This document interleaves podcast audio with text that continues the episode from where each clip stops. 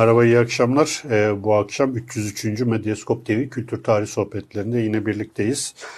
Ee, bugün konuğumuz Gamze Çelik Başaran, kendisi Galata, İstanbul Galata Üniversitesi öğretim görevlisi. Hocam hoş, hoş geldiniz öncelikle. Merhabalar, hoş buldum. Ee, bugün kendisinin e, bir çevirisi üzerine konuşacağız. Ee, Acayip Yaratıklar Sözlüğü. Bu kitap Holden yayınlarından çıkmış bir kitap. Şöyle ekrana da göstermiş olalım. E, bu kitabın e, 15. yüzyılda e, çevirisi yapılmış veya işte e, kopyalanmış olan bu kitabın günümüz Türkçesine kazandırılmış hali bu. E, bu kitap üzerine e, ve bu kavramlar üzerine aslında biraz konuşmak istedik. Nedir bu acayibül mahlukat ve garayibül mevcudat meselesi üzerine. E, bu yayının size ulaşmasında bize destek olan babil.com'a başlamadan bir teşekkür etmek istiyorum ve ben ilk soruyu sorması için sözü Ozan'a veriyorum. Hocam hoş geldiniz. Merhabalar. Ben şeyden başlayalım. Acayibül mahlukat ve garayibül mevcudat. Acayip mahlukatlar ve garay, e, garip varlıklar diyebiliriz değil mi? Evet aslında Nedir bu öyle. Acayip ve garay, garayip? E, acayibül mahlukat ve garayibül mevcudat bu bir Arapça tamlama aslında. E, kelimeleri açıklamak gerekirse acayip, e, tuhaf, e, tuhaf yaratılışta olan şeyler anlamında, garip anlamında. E, mahlukat dediğimiz zaman mahluklar yani yaratılanlar.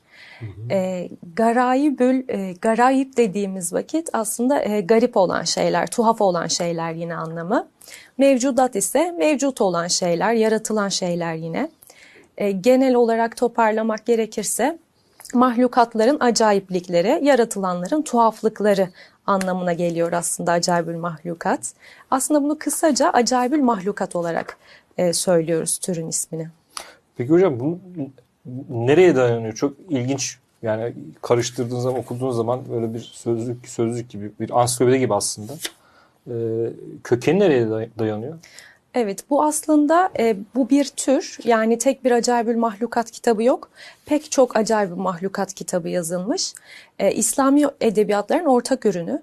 Arap, Fars ve e, Türk edebiyatlarında görülüyor bu tür. Köken olarak aslında e, Yunan'a dayanıyor. Aristoteles'in eserlerine, e, Batlamyus'un, e, matematikçi, coğrafyacı olarak tanınan Batlamyus'un ve Aristoteles'in öğrencisi Theophrastos'un e, eserlerine dayanıyor. E, kökü diyebiliriz. Yani Yunan edebiyatı kaynaklı. Yani batıda da bir karşılığı var bunların. Tabii ki. Ee, şey olarak peki bu çeviri e, e, üzerine biraz hani şey yapalım. E, bu herhalde e, Fatih'teki işte Ali Emiri değil mi? Millet Kütüphanesi'ndeki e, nüshadan. Kaç nüsha var hocam ve e, hangi, orijinali nerede? Biraz bunlardan bahsedebilir miyiz? Tabii. Mütercimi bilinmeyen, üzerine çalıştığımız bu e, eserin bilinen beş nüshası var. İkisi Süleymaniye Kütüphanesi'nde, e, biri Beyazıt Umumi Kütüphanesi'nde, biri Paris Bibliotek Nasyonel'de, diğeri ise e, Millet, Millet Yazma Eser Kütüphanesi'nde. Yaptığımız e, tercümede Millet Yazma Eser Kütüphanesi'ndeki nüshaya dayalı bir tercümeydi. Yani aslında bayağı da okunuyor. Yani bir yazma eser için 5 5 tane bununla yani e, nüshası Tabii. olması. Bir de bu yalnızca e, yani bizim üzerine çalıştığımız eser 1948'de kopyalanmış bir eser. Bu sadece 1900, 1448'de kopyalanan eserin 5 nüshası var. Bunun dışında pek çok e, acayibül mahlukat var Türk Edebiyatı'nda. Örneğin e, Yazıcıoğlu Ahmet Bican tercümesi dediğimiz bir tercüme var. Bu Türk Edebiyatı'nda en meşhur olan tercümelerden biri. Onun da pek çok nüshası bulunuyor. Ee, yine yani pek çok farklı yazar tarafından işte Rodosizade, Süruri e, tarafından tercümeleri yapılmış. Bu noktada süruri tercümeleri özellikle minyatürlü tercümeler e, bu sebepten de çok ilgi görüyor. Süruri'nin e, tercümesinin ise e, aslında Şehzade Mustafa yani Kanuni Sultan Süleyman'ın oğlu Şehzade Mustafa tarafından e, Süruri'ye verildiği biliniyor. Ancak Mustafa'nın öldürülmesi üzerine Süruri nüshayı tamamlayamıyor, tercümeyi tamamlayamıyor. Onun yerine 1700'lü yıllarda Rodosizade tarafından tamamlanıyor diyebiliriz. Yani bir şehzadenin bile e, itibar gösterdiği bir eser Acabül Mahlukat aslında.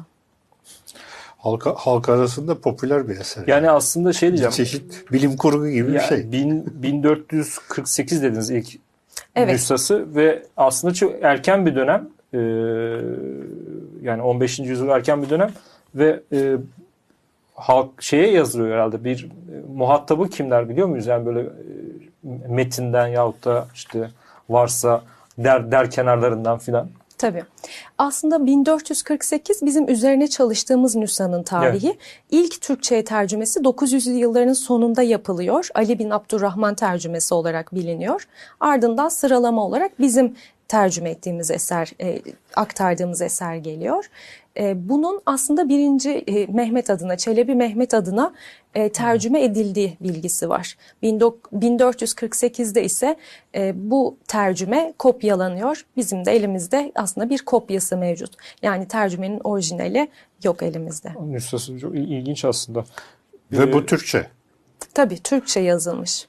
Yani bu da o döneme göre e, ilginç bir tercih. Çünkü hani edebi bir dil olarak Türkçe yani çok tercih edilen bir şey değil. Türkçenin biraz edebi bir dil olarak e, yerleşmesi çok sonralara şey Özellikle yapıyor. Demek ki halk nes- arasında Nesir olarak. popüler bir me- şey e, metin ki hani de- doğrudan Türkçe hani halkın da okuyabileceği veya ben öyle bir hani varsayımda bulunabiliyorum. Bilmiyorum siz Özellikle şey olması, düz yazı olarak yapılması değil mi ya? Çünkü daha öncesinde işte şiir falan var. Tabii. Türkçe şiir var ama nesir biraz daha böyle şey. Evet yani nesir türünde olması ilgi çekici. Ancak acayipül mahlukatların tamamı nesir Nesir. şeklinde yazılmış. Arap ve İran edebiyatındaki örnekleri de nesir şeklinde yazılmış. Aslında nesir şeklinde yazıldığı için de biraz dilinin sade olduğunu söyleyebiliriz. Yine aslında bu bir ansiklopedik tür olduğu için de dediğiniz gibi aslında halkın başvurabileceği e, de bir kaynak. Yani halkın da anlayabileceği bir e, dilde yazılmış. E, Keza içerisinde mesela halk hekimliği ile ilgili bölümler var. Bir takım sağaltma yöntemleri var. İşte kaşıntı için kullanılabilecek ilaçlar var ya da baş ağrısını giderecek e, tarifler var. E, dolayısıyla herkesin anlayabileceği bir dille yazılmış diyebiliriz acayip mahlukat. Yani aslında tam bir şey gibi, ansiklopedi gibi, siz ansiklopedi gibi dediniz ama böyle bir hiyerarşiyle başlıyor değil mi? İşte, işten başlıyor, arştan başlıyor. En sonunda karıncayla e, E, net, sivrisinekle. sivrisinekle sivrisinekle tamam tamam erdiriyor ama böyle bir şeyle hepsinin sıra sıra işte arş, ondan sonra gökyüzü, işte melekler. Bir, Zaten gökyüzüyle yeryüzü ayrı bölümler olarak şey yapmış. Tabii, yani şey- yeryüzündeki acayiplikler gökyüzündeki ay altı ay üstü alem ayrımı olduğu için bir, Evet. bir aslında şey kozmoloji de veriyor. Bir yanıyla da aslında mitoloji yani bir İslam mitoloji de var. Tabii evet. Yani e, konusu çok geniş, içeriği çok fazla şey barındırıyor. E, yazar da zaten, daha doğrusu mütercim, kitabı tercüme eden kişi, e, sebebi telif bölümünde bu kitabın e, arşla, yaratılanların en büyüğü olan arşla başlayacağını ve yaratılanların en küçüğü olan sivrisinekle son bulacağını belirtiyor. Hatta kitaptaki uzun bölümlerden biri de sivrisinek bölümü. E, orada da bir açıklama getiriyor mütercim. Aslında tercümede yer yer mütercimin katıldığı kısımlar bence çok kıymetli. Orada kendi görüşlerini görüyoruz. E, sivrisinek e, babında mütercim diyor ki sivrisinek e, kısmını bu kadar uzatmamızın sebebi sivrisineği küçük görmemeniz. E, Allah'ın yarattığı her şeyde bir acayiplik vardır. E, hepsi değerlidir e, şeklinde bitiriyor aslında. Yani bilerek sivrisinek bölümünü e, daha uzun tutuyor diğer hayvanlara göre. Burada şey de siz söylediğiniz e, mütercimin katkıları falan mesela Türk dilinde şey gökkuşağı bölümü ilginçti. Türk dilinde eleğim samal diye Evet. Türkçe'ye de Evet, çevirmiş. Evet, evet, e, Türkçe'ye de tercüme ediyor. Bazı yerlerde herhalde bu itelikler orijinalde de Türkçe olan kısımlar Evet değil mi? aynen öyle. Metinde eleğim sağmal olarak geçiyordu bu kısım. E, mütercimin şöyle eklemeleri de var. Bunlar da bence ilgi çekici. Örneğin gezegenler bölümünde gezegenler anlatılıyor. Evet. E, Utarit'in, Merkür'ün anlatıldığı bir kısım var. Diyor ki e, alimler Utarit'i yani yıldız bilimciler Utarit'i elinde mushaf tutan e, zayıf, cılız bir adama benzetirler diyor. E, sonra ama şöyle bir açıklama getiriyor. Bu anlatıların tamamı yalandır. E, biz bu fikirlere katılmıyoruz. Ancak size aktarırken Allah'a sığınıyoruz. Şeklinde bir e, eklemesi var mesela. bu, bu, Elçiye zeval olmaz diyor. Yani aslında tercüme ederken orijinalliği koruyor.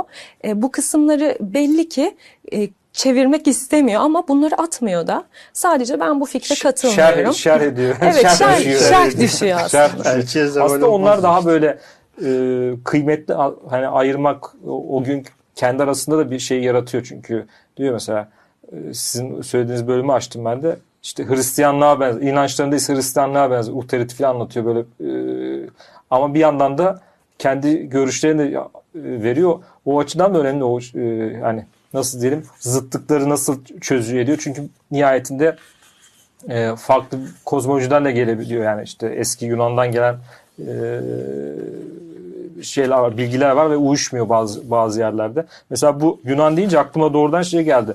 Kitapta sürekli yani e, şöyle birçok kişiye atıf var. Ta, tarihi kişiye. E, bunlardan önemli, benim dikkatimi çeken en önemlilerinden birisi de İskender. İskender'i Rumi. Evet. Ee, İskender'e çok atıf var. Ee, bence aynı şekilde İran padişahlarına da Evet. e, çok atıf var. Bunun sebebi aslında bu türün tamamen Yunan edebiyatı kaynaklı olması ile ilgili. Bununla ilgili de e, şunu söyleyebiliriz bence. İnsanlık tarihinde üç önemli tercüme hareketi görülüyor. İlki 400'lerde antik medeniyetlerden yani e, Mısır'dan, e, Fenike'den, e, Sümer'den Grekçe'ye, Lat- e, Yunanca'ya yapılan tercümeler.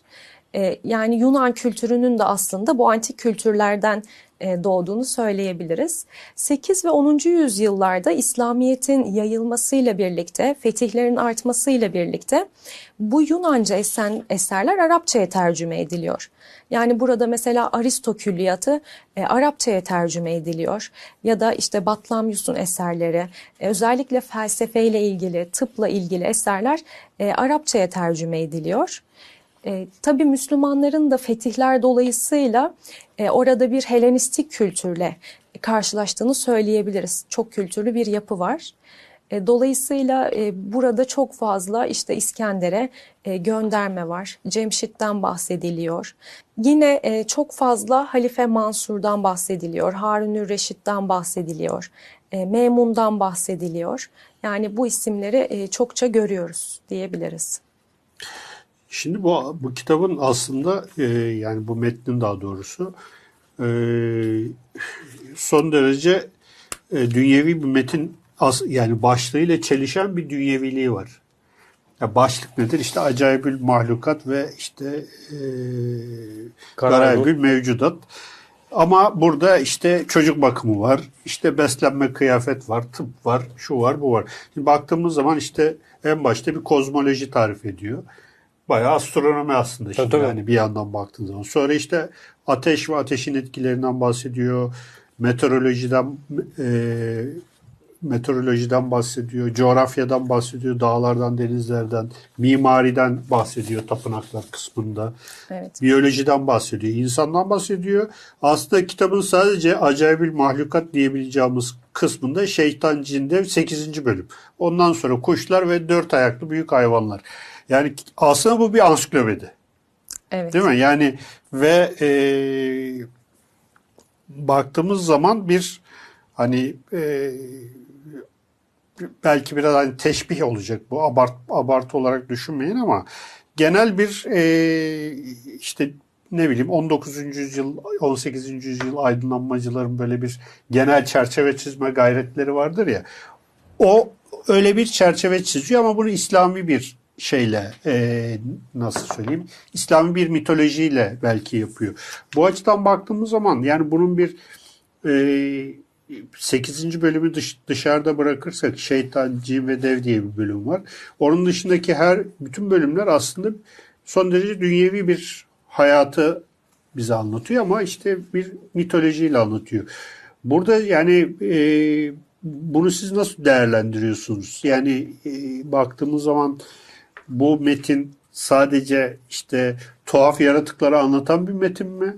Yoksa hani son derece gündelik pratik e, bilgileri de içinde barındıran e, ben hani e, Cemal Kafadar'ın mecmua diyordu ya. Evet. Mecmualar hani Mecmualar. faydalı bilgiler ondan sonra e, işte 17. yüz- yüzyıl Çelebilerini konuşurken mecmualardan bahsetmiştik burada bir yayında Cemal Hoca ile. Biraz sanki böyle bir mecmua gibi yani faydalı bilgilerin de olduğu vesaire. Ne düşünüyorsunuz? Böyle bir Evet. e, tespit yapabilir miyiz? Evet yapabiliriz. Zaten kitabın bir yerinde de mütercim diyor ki e, burada işte bu bilgileri aktarmamızın sebebi Allah'ın yarattığı her şeyde bir acayiplik olmasıdır. Yani aslında biz acayip yaratıklar sözlüğünü elimize aldığımızda burada çok tuhaf cinler, şeytanlar, devlerle ilgili e, bir şeyle karşılaşmayı bekliyoruz. Bence şaşırtıcı kısım da bu. Ancak burada dediğiniz gibi çok dünyevi şeyler anlatılıyor. Yani şehirler geçiyor, e, sağaltıcı bitkiler geçiyor, e, gezegenleri görebiliyoruz, yıldızları görebiliyoruz. Dediğiniz gibi çocuk bakımı ile ilgili kısımlar var. Mesela bir annenin e, anne sütünün e, çocuğa e, zarar vermemesi için annenin nelerle beslenmesi gerektiği. Böyle bir bilgi de var, böyle bir bölüm de var içinde. Dediğiniz gibi aslında çok ayakları yere basan bir e, tür bence acayip bir mahlukat. Burada da aslında mütercim tabii sadece eseri tercüme ediyor. Yani kendi inisiyatifinde bölüm ekleyip çıkaramıyor. Acayibül mahlukatlar dediğimiz gibi Arap ve İran edebiyatında e, aslında gelişiyor ve Türk edebiyatına geliyor. Burada aslında biz Tusi sistemi dediğimiz yani Ahmet et Tusi'nin acayibül mahlukatına dayanan bir sistemi görüyoruz. Neredeyse birebir aynısı. Başlıklar dahil olmak üzere içerikte birbirine çok benziyor bu kitapların içeriği. Dolayısıyla burada mütercimin herhangi bir müdahalesi yok. E, bu arada Acayibül Mahlukatlar da bir coğrafya kitabı aslında. E, bu şekilde sınıflandırıyor e, bunu alimler. Bir coğrafya kitabı. Tabii içerisinde kozmografik, mitolojik ögeler de var. Neticesinde bir coğrafya kitabı diyebiliriz Acayibül Mahlukat için. Ama işte şey filan Atlas gibi yani. Atlas gibi şeyden de bahsediyor. Mesela e, nehirlerden, dağlardan, e, ondan sonra denizlerden bahsediyor. E, yani mesela işte şey diyor, ben not aldım bunda. Dünyada çok fazla ırmak ve pınar olduğundan her birini burada zikretmek imkansızdır. Biz sadece diyor acayipler barındıranları anlatacağız. Evet. Yani ya bir Yani- şekilde yani sözünüzü kestim kusura bakmayın. Ee, e, yani bir e, şey olanları değil, düzgün nedir nasıl diyelim? Sade olanları değil de büyülü olanları aslında bir yanıyla da e, nasıl gördüklerini de yani o dönemde yaşayan insanların bunları okuyorlar, bunları yazıyorlar ve kendi kendine üreten bir şey aslında bu. Ve e, bir, bir şekilde büyülü olarak bakıyorlar. Yani bizim gördüğümüz gibi bakmıyorlar. Bir mit üretiyorlar. Tabii, tabii. üzerinde. Evet.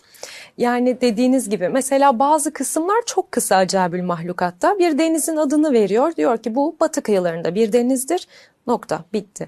Ama e, mesela öyle bir denize öyle bir nehire geliyor ki konu işte insanların hiçbir şekilde ulaşamadığı denizler var. Ya da ulaştığı zaman cesetinin kıyıya vurduğu denizler var ya da gittiklerinde e, delirip kendini kayalıklardan attığını söylüyor insanların e, bir deniz kıyısında. Mesela bunları anlatırken e, bu bablar çok uzun ama işte içerisinde acayiplik barınmayan kısımlar çok e, kısa olarak geçilmiş. Yazar, mütercim tarafından ve yazar tarafından da bunlar e, kısa geçilmiş bence de. buradan şeye de geçeceğim yani e, bu büyü kendi kendini üretmesi e, yine bir Rum kısmını anlatırken şimdi şey de e, şunu da söylemek gerekiyor herhalde nihayetinde 1440'larda nüshanın çoğaltılmış olmasına rağmen e, Osmanlı coğrafyasını anlatmıyor. Yani veyahut da Osmanlı coğrafyası e, yani metin 900'lerde veyahut da binlerde şey yapıldığı için tercüme edildiği için öyle bir şey var değil mi? Çünkü şeyi anlatmıyor. Anadolu'yu falan sanki e, 900'lerden görüyormuş gibi bir şey var. Bir perspektif var. Tabii. Hatta Anadolu ile ilgili çok az bilgi var içeriğinde. Aslında bunun sebebi de yine tercüme olması. Yani kaynak Arap ve Fars kökenli olduğu için muhtemelen de Tusi sistemine dayalı bir kitaptan çevrildi bu. E, Dolayısıyla Anadolu ile ilgili çok az şey var ya da Türklerle ilgili çok az e, bilgi var. Türklere yani orada şey diyor, Türk kavmini Türk- çok kısa Türklere anlatıyor. şey diyor kafir diyor. Tabii ki Türk- evet. bakır, bakır puta taparlar falan diyor yani. Evet. Baya- Türkleri çok negatif anlatıyor. Evet evet. Yine mesela burada şehirleri anlatıyor. Müslüman olan şehirler, halkı Müslüman olan şehirler Buralar çok güzel şehirler, e, bereketliler, insanları çok güzel, mamur şehirler ama halkı gavur olarak, kafir olarak geçiyor. Kafir olan şehirler yani Müslüman olmayanlar, Türkler de bunların arasında geçiyor. Onlar e, orada hırsızlıklar oluyor, insanları çirkin oluyor. Ya da mesela onlar karadırlar diyor. Yani açıkça kara yüzlülerdir diyor. E, bu şekilde e, aktarıyor. Şeyde Demek var ki Türklerin e, orijinal metin Türklerin Müslümanlığa geçmesi, geçmesinden önce geçmesi de yani o, o civarlarda şey 6. diyorsa yüzyıl falan, mesela Türk 7. kabil- yüzyıl falan o civarlar. Türk kabileleri diye bir bölüm var. Türk kabileleri dünyanın dört bir yana dağılmışlardır diyor. İşte Allah tarafından tüm dünyaya eziyet edebilmek için edilecek güç verilmiştir. Kötü adetleri vardır filan diyor. Yani bayağı nihayetinde Türkçe'ye tercüme. Yani tabii orada bir, bir şey mevzusu da var. Ee, yani o nasıl kendini görüyor, tercümeden müdahale etmiyor, yorum da yapmıyor. Ama bunda e, böyle bir şeyden bakıyor. Ta 300-400 Ama sene öncesine yazılmış. bu, bu, bu şu açıdan çok ilginç. Gerçekten mesela 14. 15. yüzyıldaki bir tercüme faaliyeti sırasında ya bu nedir biz burayı bir çizelim falan diye de bir şey yok. Onu olduğu gibi tercüme etmiş yani. Evet. Bir, yani e, bu, bu, bu düşünce özgürlüğü açısından önemli bir şey yani. Evet. Aslında orada e, bahsedilen Türkler e, Müslüman olmayan Türkler yani muhtemelen Müslümanlığı kabul etmemiş. Belki Maniheist, Budist olan Türkler olabilir. Orada ilginç olarak mesela Türk kabilelerini sıralıyor. Rus geçiyor. Yani Evet. Rus'u bir Türk Hmm. kavmi olarak kabul ediyor. Bu aslında e, Arap coğrafyacılarda çok görülen e, bir temayül. Arap e, Arap coğrafyacılar Rus ve Slavları da Türk olarak değerlendiriyor. E, yani bu tamamen aslında sadık kalınarak, yapılmış bir tercüme diyebiliriz. Dediğiniz gibi hiçbir müdahale de olmamış. Evet. Şey zaten Yecüc Mecüc'te de tamamı Türk soyundan değil. Ondan sonra Yecüc Mecüc biliyorsun zaten klasik şeyde Türklerle eş tutuluyor. Burada şeyi soracaktım. Bu et yani kendi kendine üretmesi mevzusunda burada e, yine Rum kısmını anlatırken bu bir tane heykel var diyor. Bu heykel yüzünden diyor burada karaya çıkmaya çalışan bazı canlılar korkup geri dönerler. Bunu okuyunca doğrudan benim aklıma şey geldi. Evliya Çelebi geldi. E, Evliya Çelebi'nin de İstanbul'u anlattığı bölümde böyle işte tılsımlardan falan bahseder ve bunların işte atıyorum mesela e, yılan Yılanlı üç- yılanlı sütunu işte yengeç şey yengeç diyorum. Akrepler, Ne? Akrep, böcekler, fareler. akrep böcekleri şunlar. ve yılanları engellediğini falan söylüyor. Böyle bir kendi kendine de üreten bir şey var herhalde. Etkileri var. Yani etkilerini görebiliyor muyuz? Ee, Şey Osmanlı edebiyatında veyahut da e, yazınında bu şeyleri görebiliyor muyuz? Var mı etkileri? Yani e, acayibül mahlukatlar 18. yüzyıla kadar e, çoğaltılmışlar. 18. yüzyıla kadar Osmanlı edebiyatında yer bulmuşlar aslında. Dolayısıyla tabii ki etki etmiştir. Belki Evliya Çelebi bu kitabı görmüştür e, diye düşünüyorum. Ya da bunu görmediyse bile acayibül mahlukatların en meşhuru olan Kazvini'nin eserini e, görmüş olabilir. Çünkü Kazvini çok önemli bir coğrafyacı ve acayibül mahlukat e, tek eseri değil, coğrafya eseri e, değil. E, Asarul Bilat adlı bir e, coğrafya kitabı da var. Bu da çok meşhur bir kitabı. Muhtemelen e, kaynakları arasında olabilir e, diye düşünüyorum. Tabii araştırılması gerekiyor ama bu eseri görmüş olabilir. Günay Kut'tan da bir girişte bahsetmiştiniz. Günay Hoca'nın e, bu alandaki katkısı nedir? E, Günay Kut acayibül mahlukatlar üzerine çok çalışmış bir hoca. E, özellikle nüshalarının tespitini e, yapmış E, ve işte tam tasviflerini veriyor nüshaların. E, yani dediğim gibi alanda çok fazla tanınmış bir hoca acayibül mahlukat konusunda. Zaten yazma eserler kurumu tarafından da e, hazırladığı işte pek çok eseri var. Ansiklopedi maddeleri var. Acayibül mahlukat e, türünde tanınmış bir hoca, çalışan tanınmış bir hoca. Yazma eserlerde acaba bu bunların çevirilerini basıyorlar mı? E, Türkçe, Türkçe. Onlar bayağı bir ciddi şey yapıyorlardı son dönemde. Tercüme faaliyeti içinde yer alıyorlardı. Vardır herhalde. Bu eser üzerine yapılmış son çalışma Bekir Sarıkaya hocanın yani benim tespit edebildiğim kadarıyla e, Bekir Sarıkaya hocanın ve o da yine Yazma Eserler Kurumu tarafından aynı nüshanın Arap harfli metnin transkripsiyon dediğimiz bir e, metne dönüştürülmesi sistemiyle yayınlanmış. Bir de sözlüğü hazırlanmış bir çalışma. E, ancak burada tabii Türkiye Türkçesine aktarımı bulunmuyor. Sadece transkripsiyonu bir metin var. Şey Osmanlıca değil mi? O- Evet. Ha, Yani eski Anadolu Türkçesi ile yazılmış bir metnin transkripsiyonu var. Tabii bu çalışma da alana çok katkı sağlıyor. Çünkü bu e, metinlerden Türk diliyle ilgili, Türk dili tarihiyle ilgili e, pek çok şey öğreniyoruz. Ancak içerisinde e, bir aktarım yok bu Valla şey ben e, 14. 15. 14. yüzyıl Türkçesine çok ba- bayılıyorum. Yani çok böyle çok key- keyifli oluyor. Yani aslında bence 14. yüzyıl Türkçesi dediğiniz gibi çok sade bir Türkçe. Özellikle beylikler dönemi dediğimiz bir dönem var. Burada Türk beyliklerinde Türkçe'ye çok önem veriliyor. Bundan sonra hiç kimse Arap ve Fars dilinde konuşmasın, bütün eserler Türkçe yazılsın diye bir anlayış var. Bu beyler de işte Karamanoğulları, Aydınoğulları, Germiyanoğulları gibi pek çok beylik kuruluyor. Buradaki beyler de e, yazarları destekliyor. Yani Türkçe yazması yönünde destekliyor. Dolayısıyla 14. yüzyıl Türkçesiyle yazılmış metinleri anlamak çok da zor olmasa gerek. Tıp kitapları var mesela bu dönemde yazılmış. E, bilimsel bir kitap ancak açıp okuduğunuz zaman birkaç terimin karşılığını öğrenerek e, çok net anlıyorsunuz eseri. Zira burada da mesela bir tıp bölümü var ya da halk hekimliği ile ilgili bölümler var.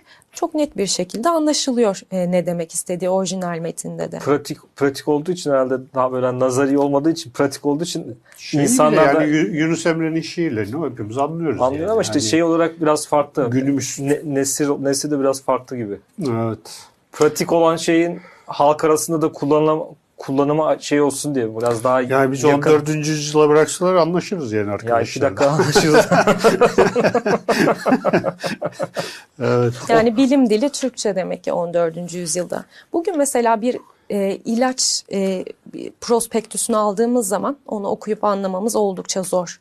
E, çok fazla Latince kelime geçiyor içinde. Ama 14. yüzyıl tıp metnini açtığınız zaman e, gayet basit tarifler, birkaç bitki ismiyle, işte hayvan ismiyle anlayabileceğiniz tarifler yer alıyor. Bu da 14. yüzyılda Türkçenin bir bilim dili olarak kullanıldığını gösteriyor aslında. E, Peki hocam bir şey soracağım. Bu e, sonraki metinler var demiştiniz. Mesela Sururi'nin hazırladığı, sonra e, Rodosi'nin dediğiniz. E, bunları mesela inceleme fırsatınız oldu mu? Aralarında böyle farklılıklar var mı? Yoksa hepsi aynı şey üzerinden mi, e, kalıp üzerinden mi gidiyor? İşte arştan başlayıp sivrisineğe kadar gidip aynı şeyleri mi tekrarlıyorlar? Yoksa arada farklılıklar var mı? Böyle gözünüze çarpan e, değişiklik var mı? Yani bunlar arasında en farklı görünen Süruri'nin tercümeleri. Çünkü Süruri nüs- nüshaları daha önce de söylediğim gibi minyatürlü. Burada tabii farklılıklar var. Ee, bu tercümeler Türk Edebiyatı'na yapılan, Türkçe'ye yapılan tercümeler iki sistem üzerine hazırlanıyor. Kazvini sistemi ve Tusi sistemi dediğimiz sistemler. Ee, örneğin Kazvini sistemine göre hazırlanmış bir acayibül mahlukatta bu şekilde 10 e, bölüm göremezsiniz. Burada daha farklı bir e, sistem kullanılıyor. Mesela burada 4 mukaddime, 2 makale, bir de hatime. Yani düzen tamamen farklı. Tusi sisteminde 10 bölümle karşılaşıyorsunuz, 10 rükünle karşılaşıyorsunuz. E, dolayısıyla mesela Tusi sistemine göre yapılan tercümeler ya da Tusi'den direkt yapılan tercümeler Tusi sistemiyle birebir aynı oluyor. Tabii içeriğinde bir takım e, farklılaşmalar olabilir. Mesela e, eserin tercüme edildiği muhitte e, mütercim yani tercüme eden kişi orada inisiyatif kullanıp kendi muhitinden mesela şehirler kısmında kendi yaşadığı muhitten şehirler verebilir. Birebir aynı diyemeyiz aslında bir takım ekleme ve çıkarmalar var. Buna da tercüme telif diyoruz aslında. Yani hem bir tercüme ediliyor kitap, aynı zamanda mütercim tarafından da eklemeler yapılıyor ve telif hale geliyor. Ee, ancak bunların tamamının incelendiği bir araştırma, bir çalışma henüz yok. Ee, aslında tamamı incelendiği zaman belki dediğiniz gibi bir görüntü ortaya çıkacaktır. Yani hangisinde mesela hangi bölüm eksik ya da bu bölüm neden eksik, bir sansür mü uygulandı burada gibi farklı bakış açılarıyla bakılabilir. Ya da fazlalık var mı? Eksik Yani değil de fazlalık var olur fazlalık? belki. Tabii. Ancak eksiklik de olur diye düşünüyorum. Yani belki dediğiniz gibi mesela Türklerle ilgili bölüm orada ilgi çekici bir bölüm. E, mütercim de Türk ama hani öyle bir bölüm bulunuyor kitabın içeriğinde. Yine de dediğim gibi orada Müslüman olmayan Türkler kastedildiği için aslında e, o şekilde yaklaşıyor. Ama bunların hepsi ayrı bir. Aslında bu kitap bambaşka e, bilim dalları tarafından çalışılabilecek bir kitap. Yani astronomi ile ilgili kısımları e, farklı bir bilim dalı ya da çocuk bakımı ile ilgili kısımları, bitkilerle ilgili kısımları, e, şehirlerle ilgili kısımları keza mesela orada bir takım tarihi çalışmalar yapılabilir. Bugün var olmayan bazı şehirlerden bahsediyor. Ya da mesela zelzeleler diye bir bölümü var. Dünya üzerindeki büyük depremleri anlatıyor burada. Yani hepsi ayrı bir alana kapı açabilir bence. Hatta burada bir Antakiye'de e, olan bir depremden bahsediliyor ve çok yıkıcı bir deprem olduğunu söylüyor. Hı hı. E, bu bakımdan da ilgi çekici bence bu bölüm. Şimdi ben bu buradaki maddeleri şey yaparken şöyle bir şey geldi aklıma. Şimdi bu kitabın yazıldığı dönem İslam coğrafyası epey geniş bir şeyi, e, geniş bir coğrafyaya yayıldı İslam'ın bir dönem ve insanlar bu kitabı okurken mesela bu kalemunu anlatıyor. Şimdi hayatında bu kalemun görmemiş bir insan için yani bu kalemun sonuçta İslam coğrafyasında bir yerlerde var olan bir hayvandır ama ne bileyim Fas'taki adam bilmiyordur veya Anadolu'daki adam bilmiyordur. Ya bir çeşit aslında kullanma kılavuzu gibi böyle gündelik faydalı bilgiler veya işte ne bileyim bir çeşit hani böyle e, şey popüler e, bilim metni gibi aslında bir yandan baktığımız zaman da.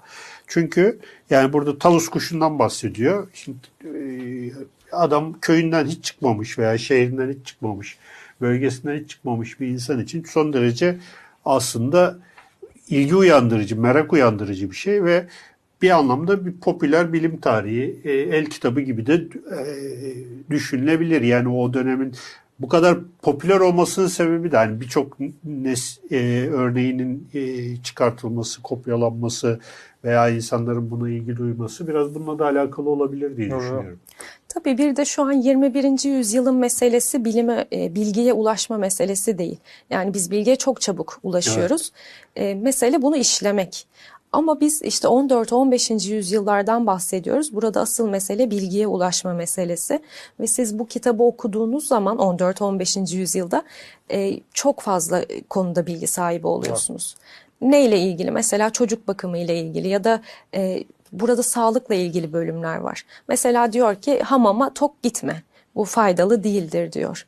Yani sağlıkla ilgili nasihatler alabiliyorsunuz. Elmanın kalbe kuvvet verdiğini öğrenebiliyorsunuz ya da cevizin yağının bir panzehir olarak kullanılabildiğini hmm. öğreniyorsunuz. Yani dediğiniz gibi burada hap bilgiler var. E, acil durumda açıp bakılıp uygulanacak ya şimdi kısımlar bu kalemun var. nedir desek Google'a aç sor ama 14. yüzyılın dünyasında insanlara bunlar herhalde gerçekten çok tuhaf geliyordur. Yani hani böyle bir o yüzden günde 8, 8 renge bürünür falan diyor. Yani şimdi nasıl 8 renge bürünecek? Ne olacak? Yani bir yani baktığımız zaman e, bu kadar ilgi görmesin, bu türün daha doğrusu bu kadar ilgi görmesinin bir sebebi de herhalde e, o geniş coğrafyadaki e, ilgi çekici, yani bir çeşit National Geographic gibi yani bir anlamda biraz için hani dini e, kavramların da şey yaptığı bir e, metinde diyebiliriz yani. Yani şeye baktığınız zaman e, ben şey olarak düşünüyorum böyle bir köydesiniz veyahut da bir kasabadasınız. Okuma yazma şeyiniz var. Bir şekilde öğrenmişsiniz hadi diyelim. E, kafanızı gö- gökyüzüne baktığınız zaman işte yıldızları falan tarif ediyor. Yani bu böyle aslında çok şimdi çok büyük nimet. Biz bunları hep böyle e, ilkokulda falan öğrendiğimiz için bazı şeyleri böyle burada okuduğumuz şey yani bu kitapta var olan şeyleri çok temel şeyleri öğrendiğimiz için oradaki insana yarattığı bu hayret aslında belki. Evet. İşte bu kalemonun duyduğunda veyahut da işte gökyüzüne kafasını kaldırıp buradaki bilgilerde bakıp gökyüzüne baktığındaki duyduğu hayret belki o şeyi yaratıyor işte bu acayiplik ve garayiplik ve buradan da hareketle bence işte e, Allah'ın bunları yarattı, yaratmasına ve bu işte bu muhteşemliği görmesine e, se- sebep veriyor yani ona ona yol açıyor hayret ve hayret içinde kalma. Tabii. Zaten her bölümde e, geçiyor bu kısım. İşte görüyor musunuz Allah ne kadar acayip şeyler yaratmış. Bunların hepsi Allah'ın kudretinin bir göstergesidir gibi e, kısımlar var. Mesela e, bir e, bölümde e, Bolbek e, megalitlerinden bahsediyor. Diyor ki çok büyük taşlar işte çölün ortasına getirilmiştir. Bu taşları kim taşımıştır? Ne zaman taşımıştır? E, hangi güçle taşınmıştır? Bilinmez. Yani kendisi de acayip görüyor bu durumu. Sonra diyor ki işte bu Allah'ın kudretidir. Yani böyle de bir açıklama Ya bir yanıyla da getiriyor. aslında bir şey e, nasıl diyelim e, işte hep şeyde de var Kur'an'da da geçen bir e, şey işte ayetler Allah'ın ayetleri sadece kitap kitabın kendisi değil işte yaratılanlar da Allah'ın ayetleri ve onu bir şekilde şerh ediyor. Yani işte e, şeyi anlatıyor mesela o kozmoloji bölümleri falan öyle. E, nasıl olduğunu anlatıyor. O açıdan böyle bir şerh, bir e, tefsir gibi aslında. Evet. Bir de biraz önce hani bir National Geographic gibi dedik. E, Ben mesela bu çeviriyi yaparken fil kısmına geldim hayvanlar bölümünde. Ve burada filin çok iyi yüzücü olduğu bilgisi vardı. E, Gece geç saatte bu bilgiyi gördüm ve şaşırdım. Yani ben filin yüzdüğünü bilmiyordum. İnternette araştırdığımda karşıma bir takım videolar çıktı. Fil gerçekten çok iyi bir yüzücüymüş mesela. Yani e, tabii bu bilgiyi öğrenmek gerekiyor, araştırmak gerekiyor. Bu kitapta bunu sağlıyor. Pek çok bilgiyi aslında hayvanlar alemiyle ilgili pek çok yeni bilgiyi burada öğrendim diyebilirim ben de. Yani 14-15. yüzyıla gitmeye gerek yok. 21. yüzyılda da buradan bilgi geliyor.